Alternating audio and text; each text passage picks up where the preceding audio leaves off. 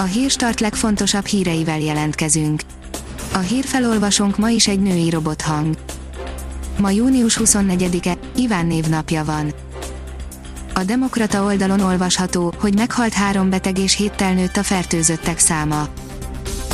Elhunyt három krónikus beteg, és héttel 4114-re emelkedett az azonosított koronavírus fertőzöttek száma. Órási radzia volt a Deákon és a Buli negyedben, írja a 24.hu. Közel száz vendéglátóhelyet és kereskedelmi egységet ellenőriztek a belvárosban lévő összehangolt akció során. Az Index oldalon olvasható, hogy nem érdekel a bolygó, veszek egy autót. A vasúti közlekedés elég szórakoztató, ha hobbi szinten űzi az ember, megnéztük Nagyatád utolsó vonatjáratát.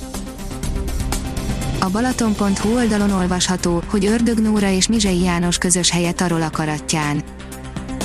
Sokan előrevetítették már a belföldi turizmus kirobbanó fellendülését az idei nyárra és ezek a számítások beigazolódni látszanak, a Balaton már most kezd zsúfolódni, pláne az olyan üde, újszerű csomópontok körül, mint a frissen megnyílt nekem a Balaton és mellette a Mák Pupa Pétterem.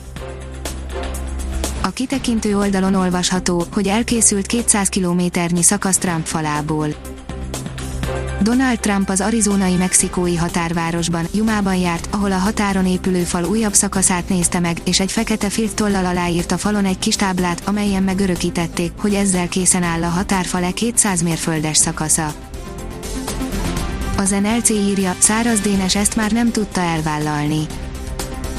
Érdekes Facebook bejegyzést találtunk arról, hogy bár a mintaapákban visszatér a képernyőre Száraz Dénes, valamiről le kellett mondania az az üzlet szerint műkincs rongálás lett a Madonna restaurálásból, komikus fiaskó. Újabb spanyol festmény restaurálása nevettette meg a spanyolokat, ezúttal egy valenciai festmény, Murillo Szűz Mária portréja felújításával vallott kudarcot egy kontár, aki 400 ezer forintot vett fel előre a munkájáért. A mínuszos írja, Trianon nem vált be a kontaktkövető alkalmazás.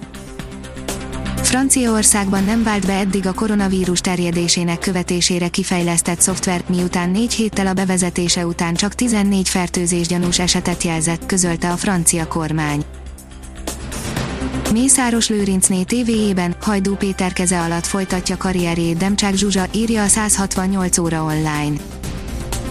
Demcsák Zsuzsa több mint két és fél év után újra műsorvezetői feladatokat kap, a megújuló Live TV csapatában tér vissza a képernyőre, írja a Blik. A kiderül írja, füllett idővel telnek a hét utolsó napjai. Melegszik az idő, emellett péntektől átmenetileg ismét megnő a csapadékhajlam, több helyen alakulhat kizápor, egy-egy zivatar. Ha még több hírt szeretne hallani, kérjük, hogy látogassa meg a podcast.hírstart.hu oldalunkat, vagy keressen minket a Spotify csatornánkon. Az elhangzott hírek teljes terjedelemben elérhetőek weboldalunkon is. A hangfelolvasás nem jöhetett volna létre a Google Cloud és a Central Média csoport hírstart fejlesztései nélkül. A hírstart kísérleti adását hallotta, a technológiánkat folyamatosan fejlesztjük. Ha tetszett a hírblokkunk, kérjük, hogy ossza meg ismerőseivel, vagy értékelje közösségi csatornáinkon. Visszajelzése fontos számunkra. Köszönjük, hogy minket hallgatott!